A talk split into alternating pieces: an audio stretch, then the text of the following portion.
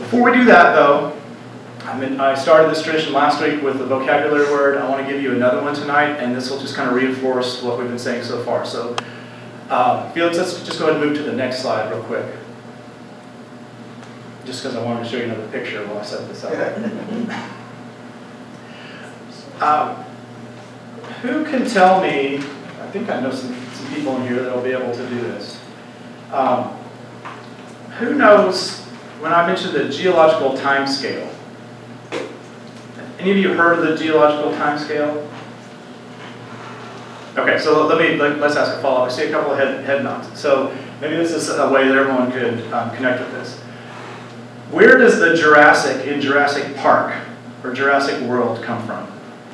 Those of you who are nodding your heads, can you help the rest of us out? It comes from a period in, uh, in the uh, uh, time scale about oh, 65, 80 million years ago. In the Pleistocene era. Awesome. Great. Good. Perfect. Okay, so everyone, Jurassic Park, Jurassic World, these, these movies about dinosaurs that are re, through genetic re-engineering, they're brought back to life. So these are these creatures from the Jurassic period is the technical term. All right, so let's go to the next slide. So here's the geologic time scale. It's divided into uh, like eons are the, the largest. So eons is like back to the beginning of the universe. We're talking millions, millions, even billions of years. Then eras, then periods. So if you see on the slide there, there are, those are the eras in the middle where we've got these larger um, sections, and then those are divided into periods, and you can see the Jurassic there. I don't have a pointer to point it out, but can you all see that a little bit? So this is like where geologists, right, who are studying the age of rocks and dating when these various layers are coming from, those are the names that they give to them building up. Does that make sense? Does this bring you back some fuzzy memories from school for many of you? Me too. Okay, so our vocabulary word for tonight is what's going on at the top of all of those layers. So there's a group of scientists who um, are in the middle of debating the name for the next layer. They're proposing that we really need to um, give a name because there is a, a new period that we are in of geologic time. So remember, when they talk about these these periods and ages. Like also you remember from other kinds of human history, like the Iron Age, the Bronze Age, right? We're talking about tens and thousands of years ago into human history. It's starting to divide up even smaller. So I'm going to have to refer to my notes here, but this group called the Anthropocene Working Group of the Subcommission of Quaternary Stratigraphy of the International Commission of Stratigraphy. Did y'all follow that? Yes. That is, that is a group, an international group of professional geologists. And these are the people responsible for establishing the names of these periods, when they begin, when they end, and making sure that everyone agrees upon them. So doesn't that sound like a really fun group of folks? Like, the reason I read you that, that entire name is that these are folks, these are really serious people. They're not just casually throwing out things, you know, they don't bend to the political winds is the really important thing I want to emphasize here. Okay. So this working group of geologists who their specialty is the, the, the geologic time scale have proposed that we need a new name for the geologic period we now live in. And those of you who know a little bit about this, do you know what the name of this proposed new period is, geologic period is? Does that have something to do with plastic? Well, sort of. Yeah, it's not in the name. I actually said it just a second ago. Um, Felix, let's go ahead to the next slide. If you, okay, so this is the proposed name. And it, it, was adopted. It's going through, you saw there were like five names, and this is the working group of the subcommission of the quaternary, uh, yeah, quaternary uh, meeting of the International Commission on Stratigraphy. Five different groups. It's more complicated than a Baptist church hierarchy um, internal hierarchy at least. All of these groups have to sign off on it, but it's been working its way through this process for about 15 years where this group of geologists has proposed, yes, we need this name called the Anthropocene to say that when geologists are looking at layers of rock and earth, when they want to say this is at that layer that it happened in the period of the Anthropocene, just like the Jurassic period, you know these dinosaur fossils were there. So you've seen this, this, this prefix before, so what would be your guess as to what that word means, the Anthropocene? Human. Period of man. Yeah, it's, it's the human period. And so think about this. They're saying for geologists who deal in at least tens of thousands, and usually hundreds of thousands and millions of years of all these layers of rock, they're saying that there has been enough of a change. Again, these are very, very serious folks. These are not political activists. These are, you know, they go to these kinds of conventions to debate these kinds of things for 20 years before they sign off. There's general agreement among this group that there is a new geologic period called the Anthropocene, where when you look at the layers, at the geologic layers, the, the, the, the crust of the earth, whether it's soil or the rock underneath, what you will see at a certain point that marks it from what is below it is the signs of human activity and impact upon the planet. So their big debate is where is the starting point? There's, there's large consensus, there's a few dissenters, but there's large consensus that this is a, a an accurate and helpful name for geologists to, to talk about what time in the long history of the earth we live in. What they're debating is when did it start? Some say it started way back when humanity first, um, when agriculture was first introduced by humanity. And agriculture on a large scale started really just changing the surface of the earth and you can now see that as, it, as it's been deposited in these layers. Others say, well, it's really with the Industrial Revolution, or maybe like around the time of the Western colonization of the world and then industrialization. Um, the proposal that's gotten the most interest, though, is, is saying that this new era, this breaking point where the, the rock layers, where future geologists will be able to date like layers on, on mountains or in other places, it's really around like the 1940s and 50s what, well, 1945 to be precise. What do you think would have happened in 1945 that could mark the beginning of the Anthropocene, this new age whose primary characteristic is the impact of humanity on the Earth? Atomic age. Yes, yeah. So there are just little traces of isotopes, like you can find it in snow layers and glaciers on mountains. That's what they're pointing, that kind of thing. They talk about the trace presence of plastics in a new way with the mass production of plastics. But the point is, in all of the millions of years of Earth's history, geologically speaking, the difference that we've now entered into is this clear marker of the, uh, the obvious evidence of human imprint, of, of humanity's effect on the Earth, starting in very recent memory. Whether it's 1950 or whether it's 1750 or whether it's in BC, in geologic time, those are all still like kind of seconds in a day, right? Milliseconds even. So, Anthropocene. Uh, you'll, you'll hear references to this, and uh, we're going to spend a little time with the video in a minute, and you're going to hear that word Anthropocene. So I wanted you to know where that comes from. If you'll keep your ears open, I bet you'll hear it. You'll see it maybe just randomly on, a news report. Um, it's, it's been kind of out there in discussion for a little bit. Had anyone heard that term before, Anthropocene? See your, your head nodding, Jen.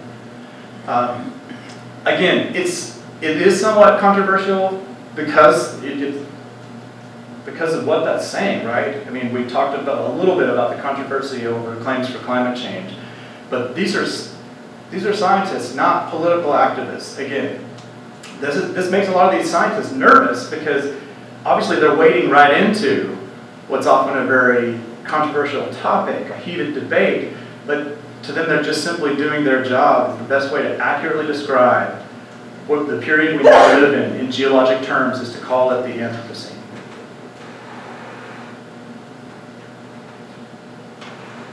All right, before we move on, any, any questions about that? Comments?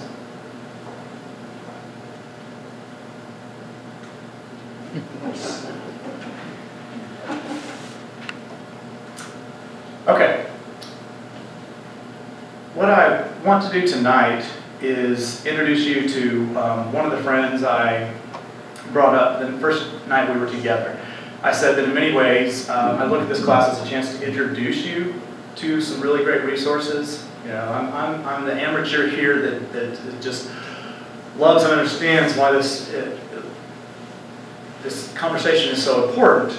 Um, but here are some of the experts that I have found incredibly helpful to me along the way. And tonight, someone I want to spend a little time with is um, a scholar of the Old Testament named Ellen Davis. She teaches Old Testament at Duke Divinity School. And um, I had already read some things that she had written, but I got to hear her. We're, I'm going to play a couple of clips from a talk she gave a little over a year ago at a conference at, at Baylor. It was on stewardship of creation. So, very topic we're here to discuss. And um, we're going to look at, listen to part of it tonight. We're going to pause a couple points along the way and have some discussion. And we won't listen to the whole thing at all, but we will listen to some more in two weeks.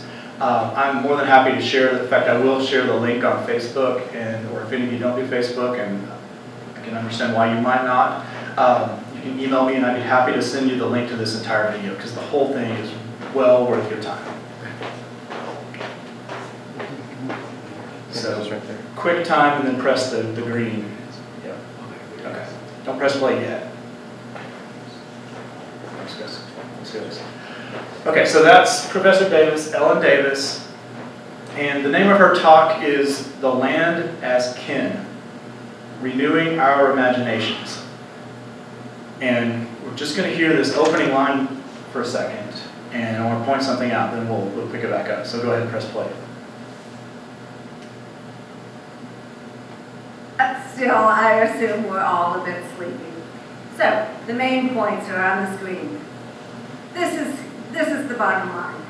The Bible is the best single resource for reimagining our place in the created order.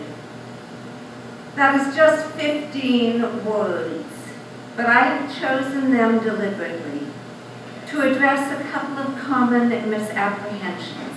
So let me state those misapprehensions at the outset. Okay, go ahead and pause it. Ah.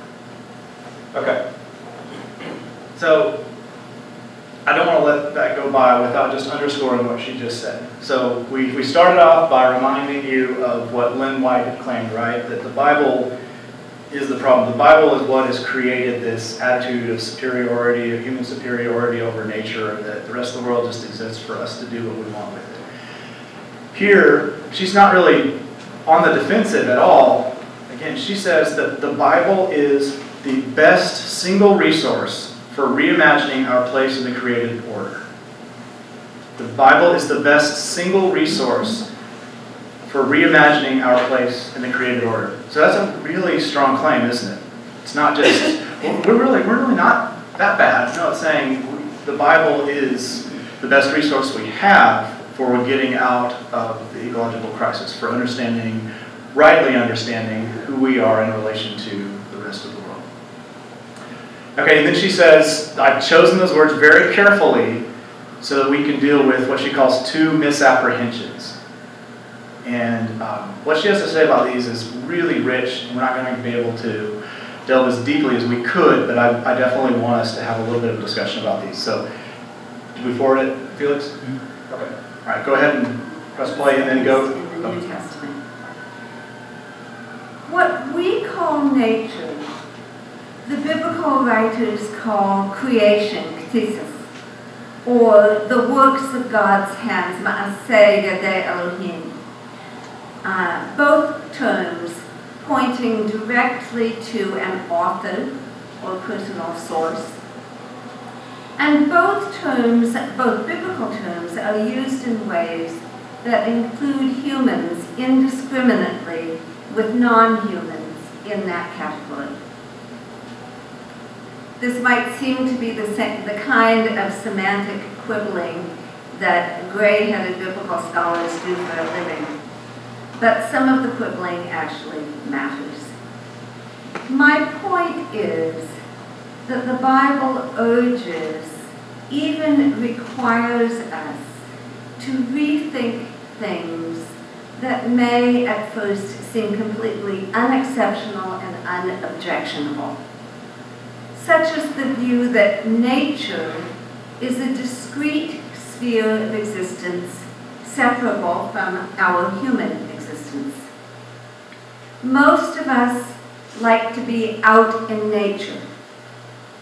But few of us perhaps recognize ourselves as fully and inescapably part of that entity. Similarly, the word environment would seem to imply something around us that does not include us. But if we speak of the works of God's hands, then we are constrained to see ourselves as part and parcel of that created entity. And that, I shall try to show, is precisely how the biblical writers saw themselves and all the people they addressed, including ourselves.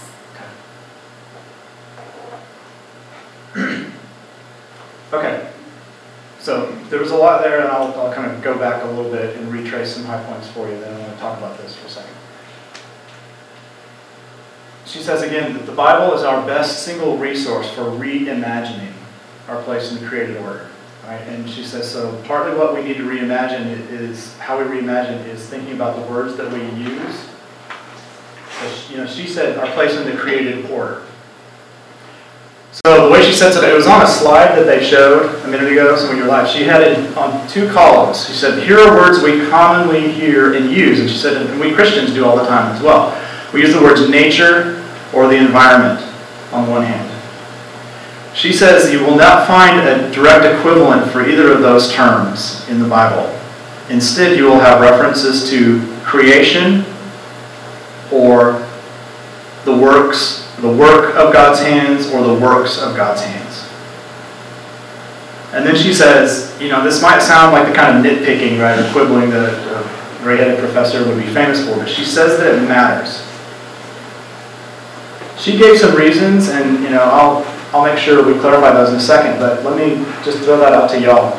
Okay, she's saying there's a, there's a difference, and she, she mentioned some of those differences, between using the words nature or the environment talk about all this other stuff. I don't want to use the other words right now, but she says the biblical terms are creation or the work or the works of God's hands.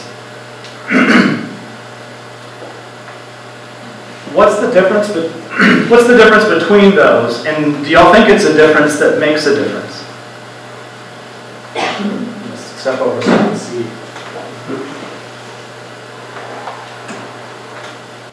Well, if you talk about creation and the works of God's hands, to me, that's all encompassing. If we just talk of nature or environment, it leaves man out of the equa- Right. equation. Exactly, and that's one of the big points she wanted to make, right? When you say nature, it is, it can seem something exterior to us, Right. right? Same thing with the environment. You might get plopped into an environment, but it's not completely clear, are you part of that environment too? What's your relationship to that environment? Does that make, does that make sense? I also think there's a, there's a personal component to it. That when you speak of creation, you're speaking of creator, that someone has something to do with this. Whereas nature or environment is depersonalized language. I think maybe that's one reason we try to mask that by saying mother nature. We're trying to add some relationship to it, but it's inherently depersonalized. And so we can either think of it as what, what we're surrounded by and we ourselves have something to do with God, or there are these mechanizations of order that kind of made us and all that we see, which makes it easier then to manipulate. It's easier to manipulate an it than it is to mani- manipulate another person. Right, right. He, she, uh, we don't use that word, but a thou, right? Anybody else? If you, if you think about the difference between those terms, do you think it's a difference that makes a difference? If we were to, to like watch ourselves and just stop and, and I, you know, obviously I heard this before and I do try to be mindful, but also not be you know, nitpicky, right? Be the language police. Um, But, what do y'all think? I think it makes a difference, but I'm also, that, how that word has been used for so long makes me, has, makes me like leery to The use word which one, creation? Creation, yeah, uh-huh. because I don't want somebody to think I'm, because I'm not, I'm not a six-day literal creationist. And so that is so often connected with that, but yet I enjoy the theological richness mm-hmm. that is the word creation. Right. As opposed to kind of the more sterile nature, environment, that's just completely disassociated from God, from humanity, from anything, big narrative. Yeah, I mean, it's uh, hard. I mean, it is just how we talk, right? Like, so, I'm gonna go spend some time in nature. It just feel awkward and forced, to say, I wanna go spend some time out in the work of God's hands, God's handiwork. I mean, you, you could, and maybe, maybe it's worth the effort to, to stop. So just to, to repeat, to go back, the two things that she says, the differences that come out when you use those biblical terms is that creation or the work of God's hands points you to an author, right? To a creator. So there's a personal element there too. It has a personal source rather than just some randomness. There's relationship at the heart of it all, right? From the very, there was never a time when there's not relationships. From the, from the time there was anything, there's been relationship. Creation indicates a purpose. Yeah, yeah. That's why we create things, for a reason. Right. Nature, it just exists. It just- could, but just to yeah, be there, right, Right? right. To me, the Yeah. word creation versus nature, creation is just a deeper element of our thought. Nature is more s- surface.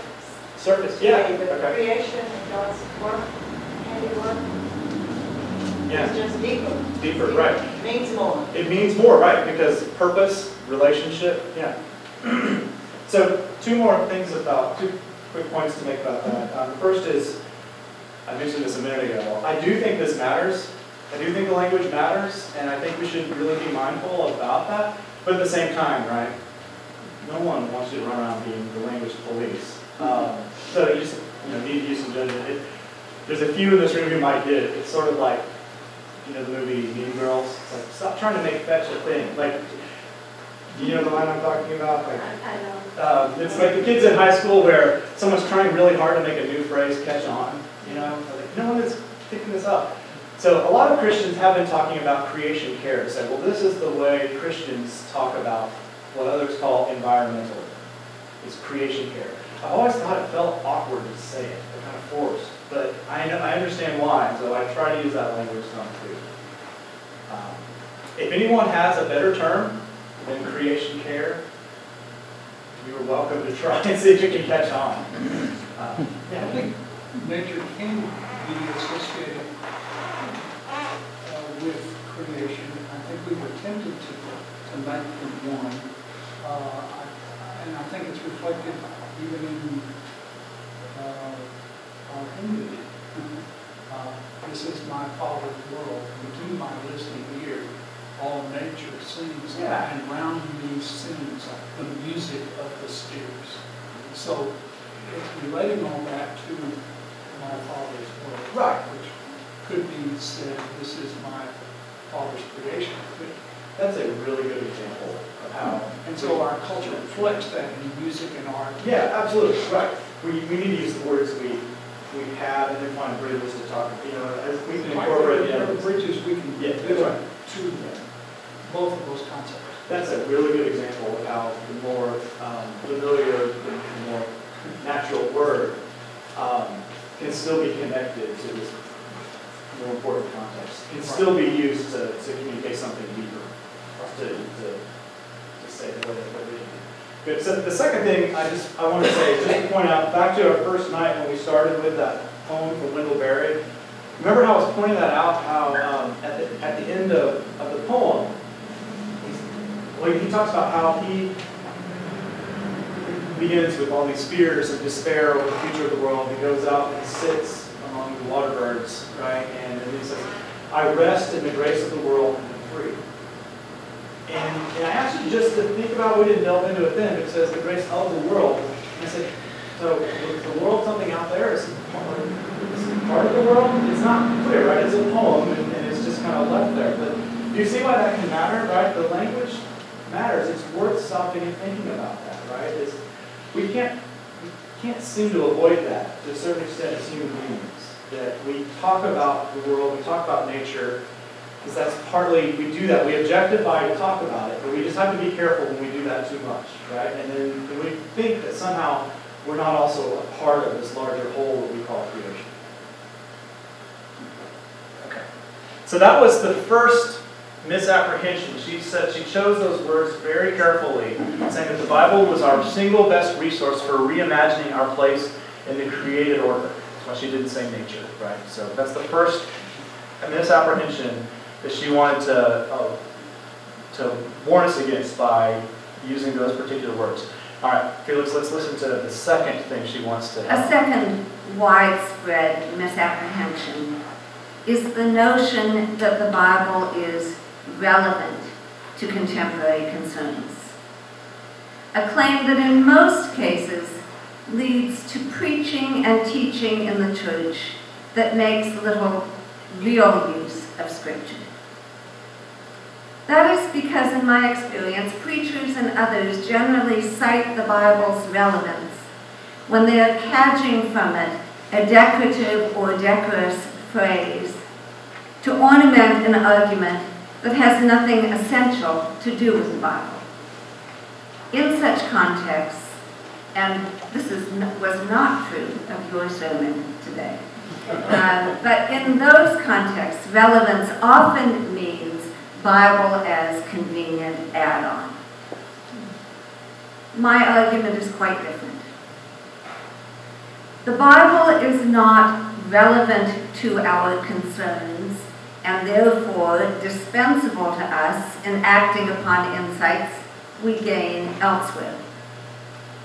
Rather, I want to argue that Scripture is the intellectual and spiritual resource most adequate to help us grasp the full dimensions of the geophysical problems we humans face and have largely precipitated in the age we now call the Anthropocene. See, now you- There is a direct correlation between the core concerns of Scripture and our most urgent contemporary need, namely to reckon with the character of the world as it really is, the work of God's hands, and reckon also with the depredations that our hands have wrought. Can you pause it there? Yeah, we'll- just go ahead and talk about this, and then we'll pick up, we don't, you don't have to skip forward. Okay, so there was a lot there. Um, Remember, she's, she's saying that she chose those words at the beginning very carefully, and she's wanting to um, make clear that there are certain assumptions that are going to get in the way of what she's trying to say about the Bible and what, why the Bible is this incredible resource for what she says is our most important need. And it has to do with that word, she said, uh, that word reimagining.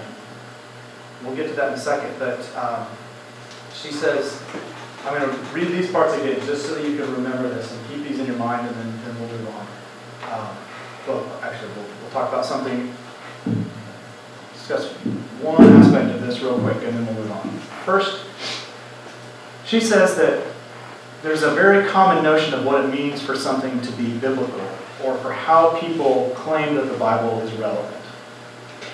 Remember what she said there? Like when, when, when, when in kind of common sense, uh, in, in our day and time, when, when someone wants to show how the Bible is relevant, how do they do it? And, especially in the way that she was describing. Did y'all catch what she was saying there? Somebody would be willing to give me an example or try to put in your own words what she said. What do people do um, to try to show how the Bible is relevant to something that they're saying? What's an example of how that happens in our world? Well, we start with something we already believe. Then we go to the scriptures to find something in there that supports our already established position on something. Uh, you know, we, we, I, I like your phrase, it's, use the Bible as an add-on. Yeah, decorative add-on. Right.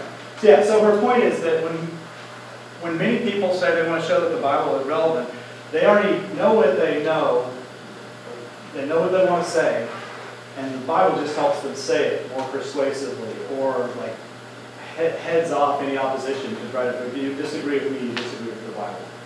Right?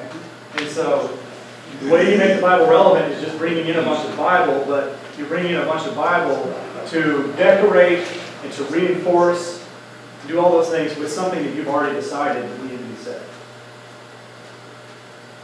Does that, does that sound like a fair charge? Does that happen in our world?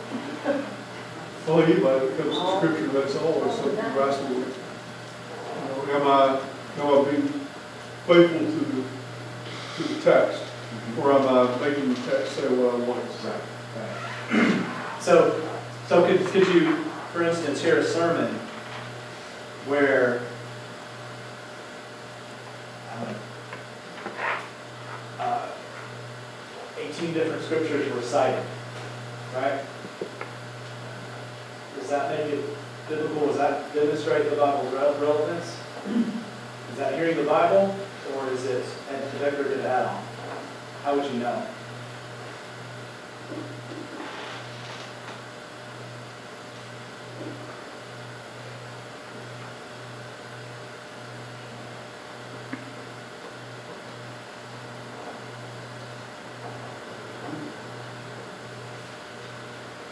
Well, in some sense, I, actually. That was, that was a big No, I question. a yeah. question to you. I mean, in some sense, it, wrestle with, you have to know, or have a sense of it, of the Bible as a whole. I mean, with one check on that, because, um,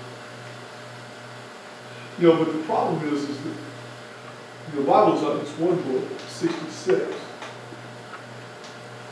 And we've demonstrated throughout our history as people of faith or people of scripture that I can take the scriptures and make them support or defend or advocate for any particular position I choose to, if I pick and choose carefully. And ignore other sections that we tend not to support whatever particular stance I'm taking. Uh, and then, but, but it's so hard to come to the scripture. You know, how, how do you come to the scripture without any preconceived That's right. ideas? I mean, Yeah. How, how do you, you know, is that even possible? There is a chicken and egg or circle, circular aspect, and you probably know some technical terms we can get into for that. Um, what, I- the point, the reason why I want to pause here a little bit is that partly what she's saying is, you know, you could come to the Bible with the kinds of assumptions that Lynn White was critiquing and say, oh, well, that's in the Bible, you know, I'm going to show how the Bible supports humanity's unique um, uh, authorization to do whatever it wants with the rest of creation. Or you could be someone who's very committed to certain principles about sustainability and environmentalism and say, well, this is right, and of course God's going to be on the side of what's right and good. So the Bible says this, and here's, you find what you want. She's, in a second, she's going to say, going to flesh out what she means by the Bible being our single greatest resource for reimagining our place. It's that word reimagining that's what's most crucial to her. So let's go ahead and play with the rest of it. Moreover, Scripture is essential for building genuine hope. As distinct from a baseless fantasy, as distinct from a baseless fantasy that everything will work out okay if we want it badly enough. Politicians may traffic in fantasies, but the biblical writers aim at building substantial hope. Hope grounded in realistic possibilities. And building hope of that kind is always and everywhere an act of the moral imagination. I am persuaded and hope to persuade you that the character of the Bible, its literary and theological character, reflects the conviction that imagining and reimagining over and over is the most fundamental and helpfully repetitive activity in which we engage as people of faith as Christians do, for instance, whenever we receive bread and wine as the body and blood of Christ. In short, the Bible is imaginative literature in the strongest sense. But to say it is imaginative literature is to say that the Bible addresses our moral capacity. For the moral imagination is the intellectual faculty whereby we reckon with anything that is not fully known to us, including God and the things of God. As Garrett Green has taught us, the moral imagination is what the biblical writers call hard, lev in Hebrew, kardia in Greek. Hard, the primary faculty whereby one may be drawn into relationship with God and neighbor. And so, of course, what the biblical writers write is chiefly addressed to the heart, the moral imagination. When people like us, mostly Christians, I would assume in this hmm. room, when people of faith say the Bible is inspired, at least part of what we mean is surely that the Bible is or should be a primary shaper of our imagination about all manner of things, all dimensions of what it is to be human. But here is an interesting thing, even a, a miraculous thing. The Bible has the power to awaken and renew imagination, even among people who don't hold to the claim of its inspiration. I have found this over and over. So-called secular audiences profoundly moved by biblical representations of reality. Their perspective clarified by looking through the, those literary lenses, lenses that were carefully ground by people in a minor country in Western Asia some two to three thousand years ago. When I use the metaphor of lenses, I am adopting Calvin's metaphor of reading scripture being like putting on a pair of spectacles and then looking at the world in a totally different way. As a very nearsighted person, I can appreciate the miracle in that. Thanks. So we'll Okay. So, she says that I'm persuaded that the character of the Bible reflects the conviction that imagining and reimagining over and over is the most fundamental and helpfully repetitive activity we engage in as Christians, as people of faith. And she says the Bible is imaginative literature in the strongest sense.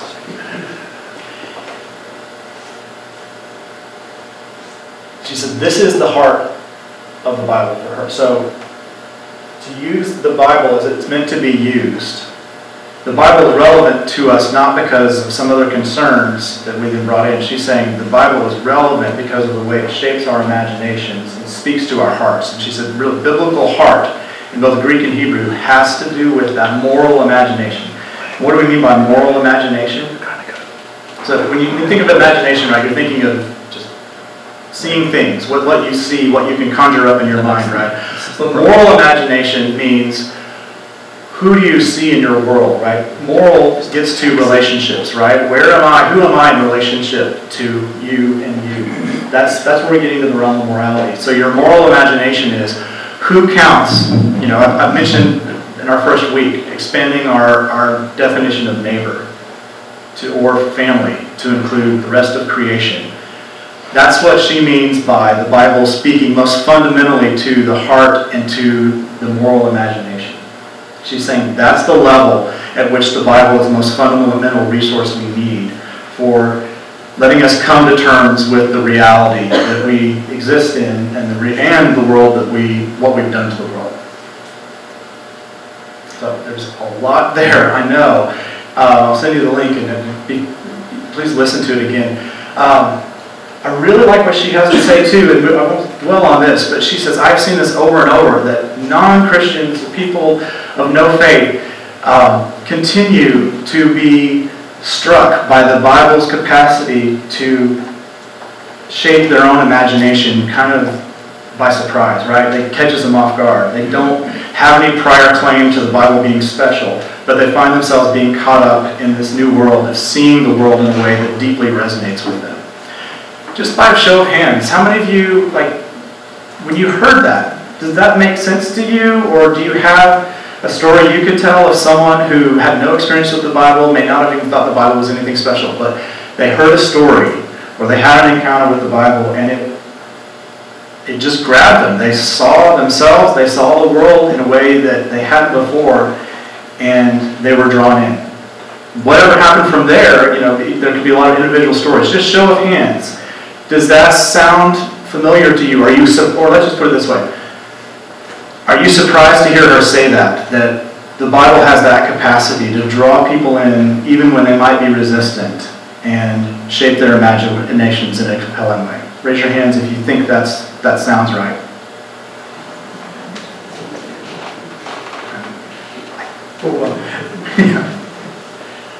Okay, so as she concluded, she said, like, she used the metaphor of lenses, right? She's like, these are the lenses that we look through the world that shape our moral imagination. Again, moral imagination about relationships, right?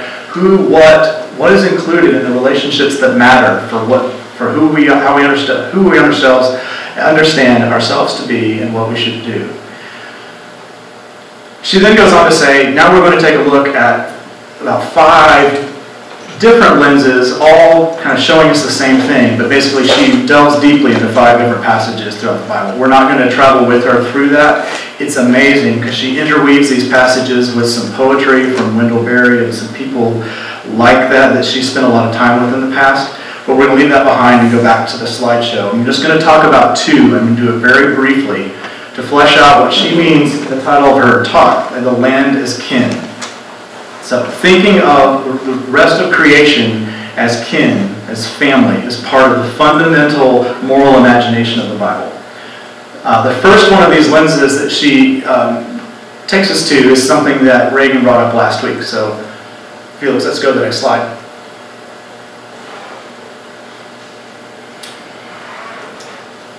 So we're, we're going to Genesis 2 here.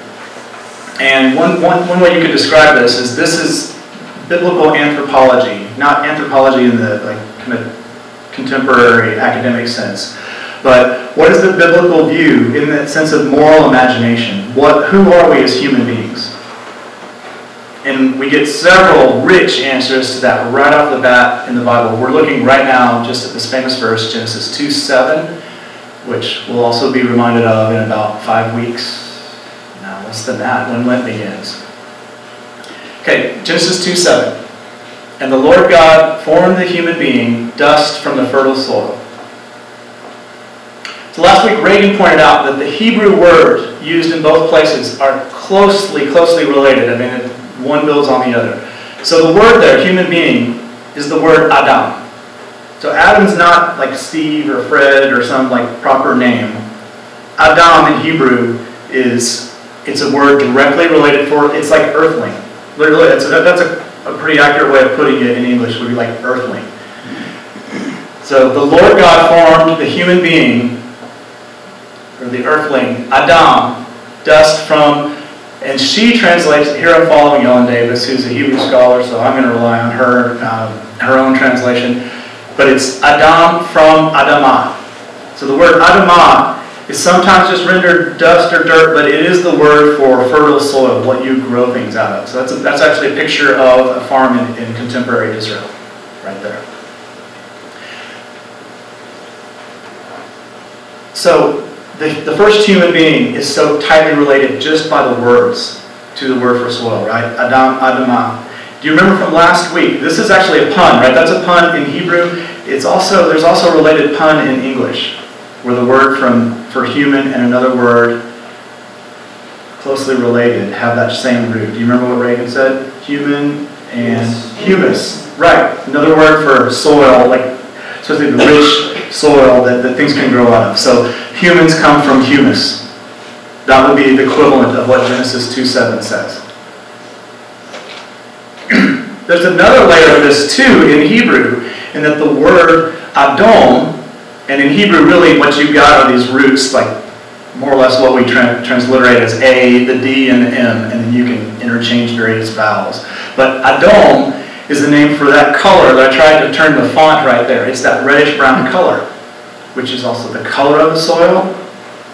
It's also the in- color, the indigenous skin color of the people who lived in that part of the world.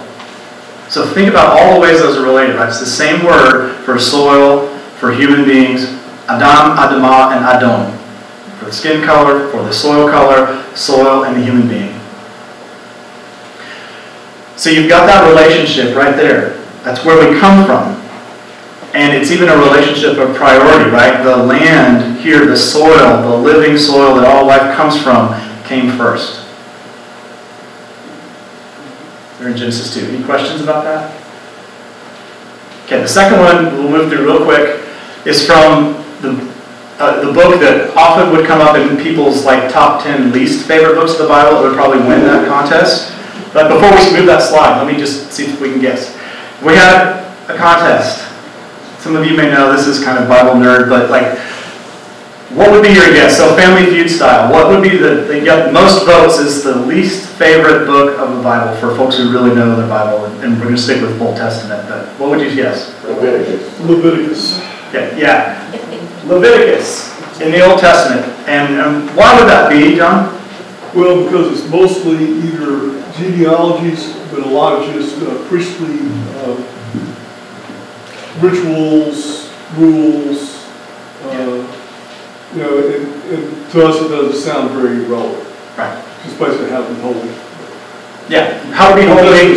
Old Testament. Right, how to be holy, and especially in terms of a lot of do's and don'ts, right? And from a time that's, that, that so many of them seem very foreign. So, um, yeah, I mean, Jews and Christians and many contemporary Jews, Leviticus is like, like broccoli, Brussels, like whatever your least favorite vegetable, or just it's not your go-to book. It's good for you, but you don't like it. Yeah, yeah. Uh, so, and, and Ellen Davis actually said that Leviticus is the greenest in the way we usually talk about green, as far as like ecologically aware. It is the greenest book of the Bible in her view. We'll get into that a little more in a few weeks. She even says it's got this incredibly mystical heart. You just have to learn what's going on there. Um, but it's quite a task to, to try to persuade people about. So, Felix, let's look at this last slide here.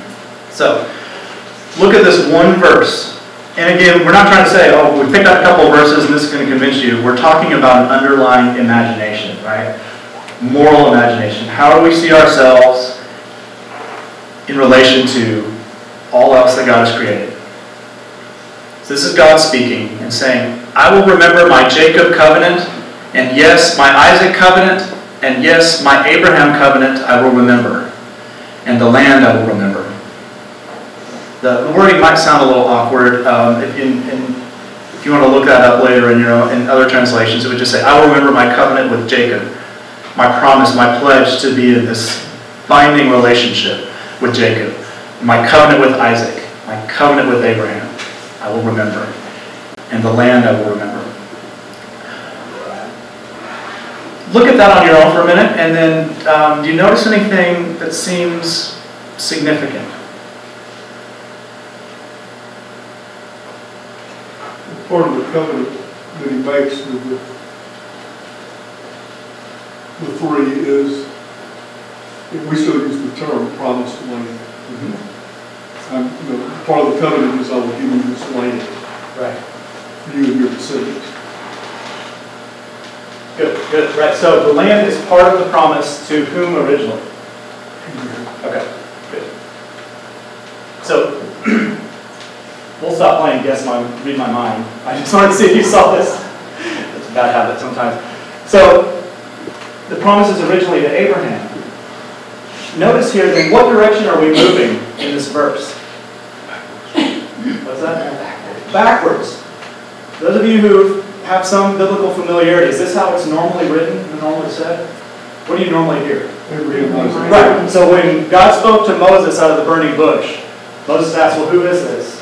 And God said, I'm the God of Abraham, Isaac, and Jacob. That's what you see just about everywhere. So that's, that's really striking that here we have in reverse order.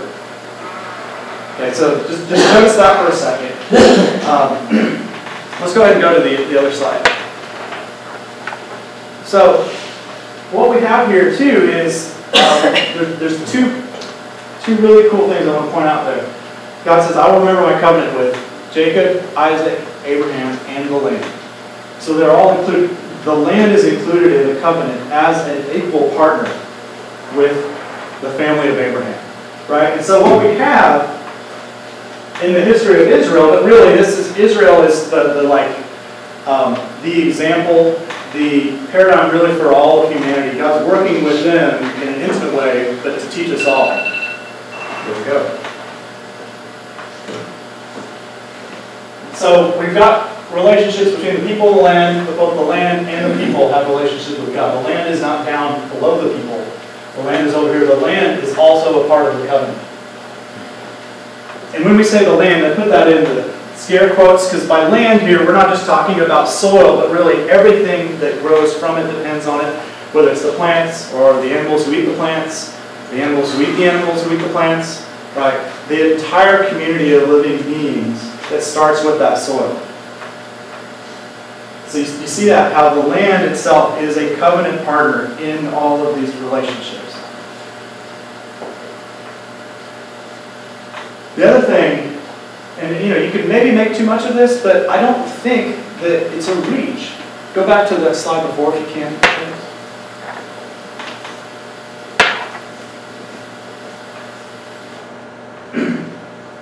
If we're going backwards here, and normally the focus is on the original promise to Abraham,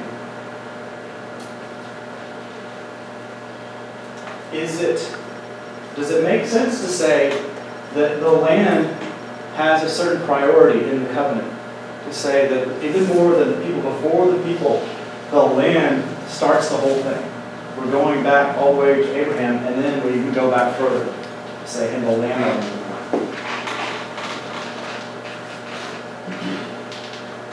There's a certain fundamental priority of that relationship with the land.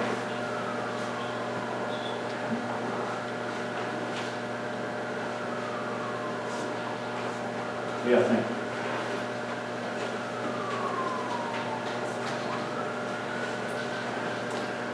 Okay, so um, given that we had enough to work on with the going back and forth with the videos and everything, I was going to show you, and I'll just I'll just kind of throw this out, and then we have time for a question or two. And I know you've got to leave for basketball. Um, and we're talking about these relationships. If we have time later, I'll put it in, I'll send it on Facebook or something like that. Have any of you seen the film, the movie that came out, I don't know, seven or eight years ago, Noah movie with Russell Crowe? You seen it?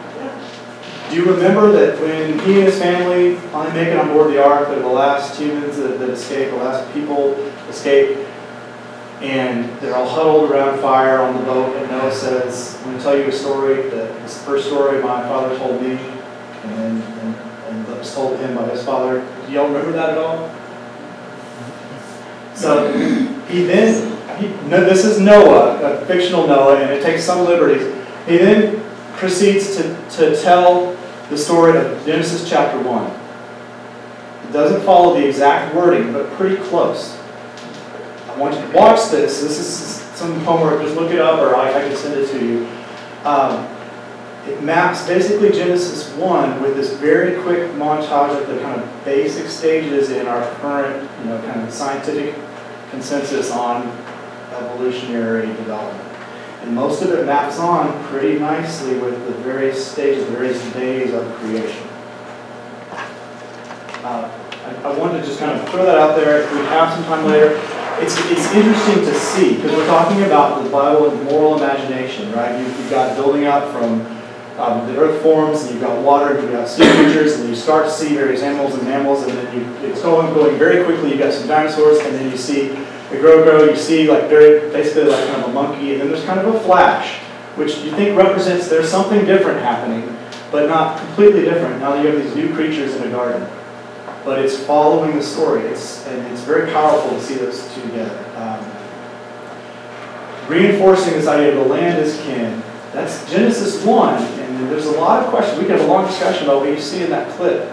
Um, but there's a kinship there with those other creatures there, and very closely, a few tiny tweaks, we could talk about those, between what you see there, looking like this fast forward trip through the current scientific consensus around evolution imposed on Genesis 1, right? There was day and night, light and darkness the first day, and the sun and moon, then dry land and water, all of these things progressing, mapping onto that. Um, so we, we've looked at all of these things. If you have a chance to look at, look at the, um, the Noah movie. What do you think? Is this a um, persuasive response to the claim that the Bible is the problem? Um, we've only looked at a few of these lenses that um, Ellen Davis wanted us to see, see the moral imagination at the heart of the Bible that helps us to reimagine and reorient ourselves rightly in the world and in relationship to our fellow creatures. She says it's the single greatest resource that we have. Um, what do you think about that claim so far? You think this is a good, good start? What questions do you have? I have a couple of thoughts, Yeah. Andy.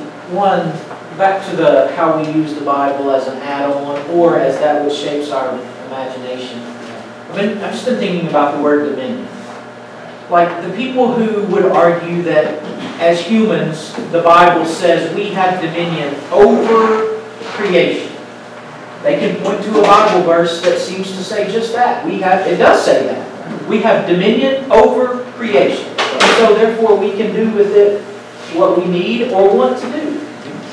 What's lacking in that argument, though, is what we imagine when we hear the word dominion. Genesis has been showing us what the dominion of God looks like. Therefore, what should our dominion look like? And that's the difference between, I'm going to make an argument and point out my Bible verse that agrees with me, and I'm going to allow the Bible to shape my imagine, my entire imagination, right? And then secondly, back to the relationship of all creation. Both what we would call the inanimate stuff and us as neighbors. If you think about the places in the Hebrew Bible where there is great human injustice, where things are really bad, there's also ecological crisis. Before Noah, I mean, it says every thought was evil. And you have a flood, kind of an uncreation, right? there. In creation, God separated the waters. In the flood, there's no separation. But it started, so moral crisis led to ecological crisis. And then, if you look at the plagues in Egypt, you had empire enslaving people. And therefore, creation responded to them. I've heard similar arguments, you know, when Katrina hit New Orleans. Some people would say that was a natural disaster. Some people would say that that was also a moral disaster. And how, how thinly that veil is in the biblical imagination between the way we treat people and the way we treat the rest of creation. So just to be clear with Katrina, um, what you're saying is, to say it's a moral disaster is not, God was judging everyone in New Orleans and sent this. You're saying that the, the kinds of devastation that occurred and the people that it impacted Yes. has to do with human decisions to not invest in certain protections for certain people or places and leaving other people higher.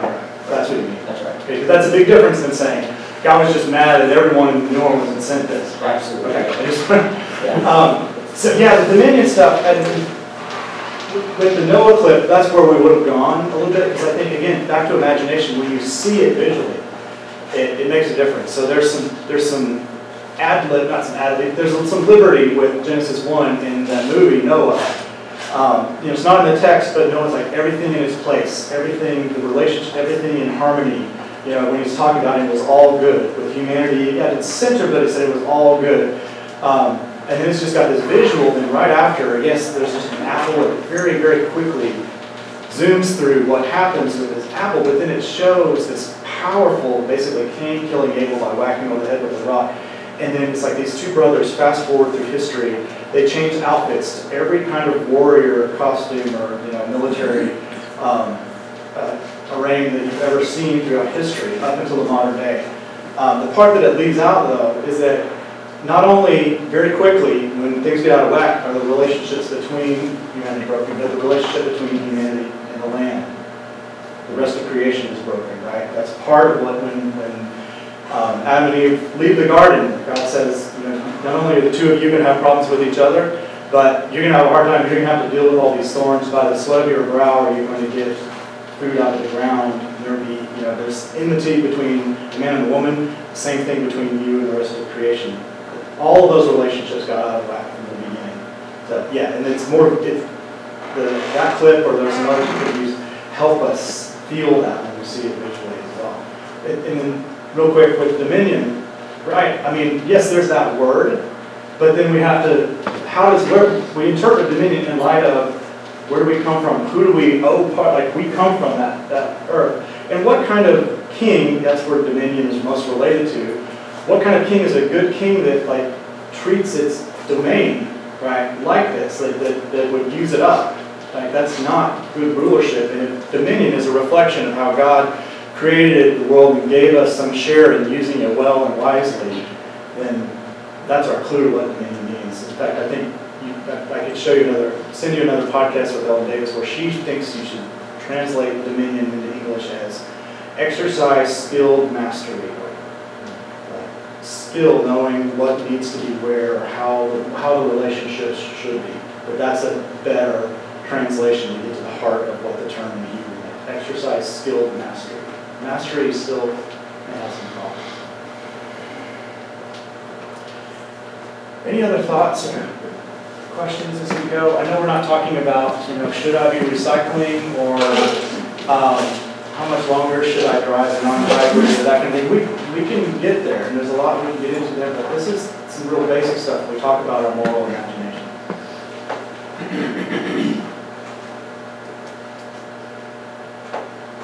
All right, last thing I'll say is just to, to pick up something from Reagan's talk last week.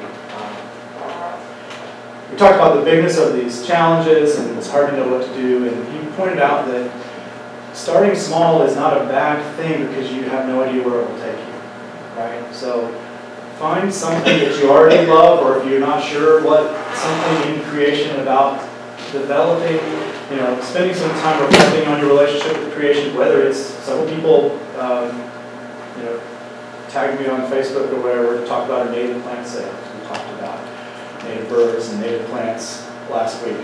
Start small, find something like that that you love. If you're a gardener, keep doing that, and who knows where that will take you.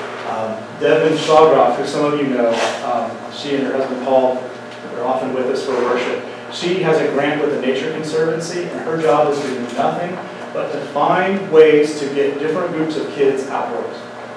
This is the Nature Conservancy who cares about our stewardship of nature, creation. And they've come to the realization that there will not be, um, the, the chances of having another generation of folks who care the same way that the current generation leading that organization do care about sustaining um, the planet we have. They have to, they have to know it, and to know it, they need to love it, and they need to be outdoors in it before any of that can happen. That's her job. So you've got to know, you've got to love first of all. So encourage you to find ways to do that. Starting small can lead you big. There are big questions, political questions, we can get into those, but find something, if you already love something about being out in creation and, um, you know, uh, connecting with your relationship with creation, do that, enjoy that. It May not be the easiest time in January, or February, but look and think about ways you can do that. So, thank you so all again for being here, we'll see you next week with Janet Lanza, the ecologist.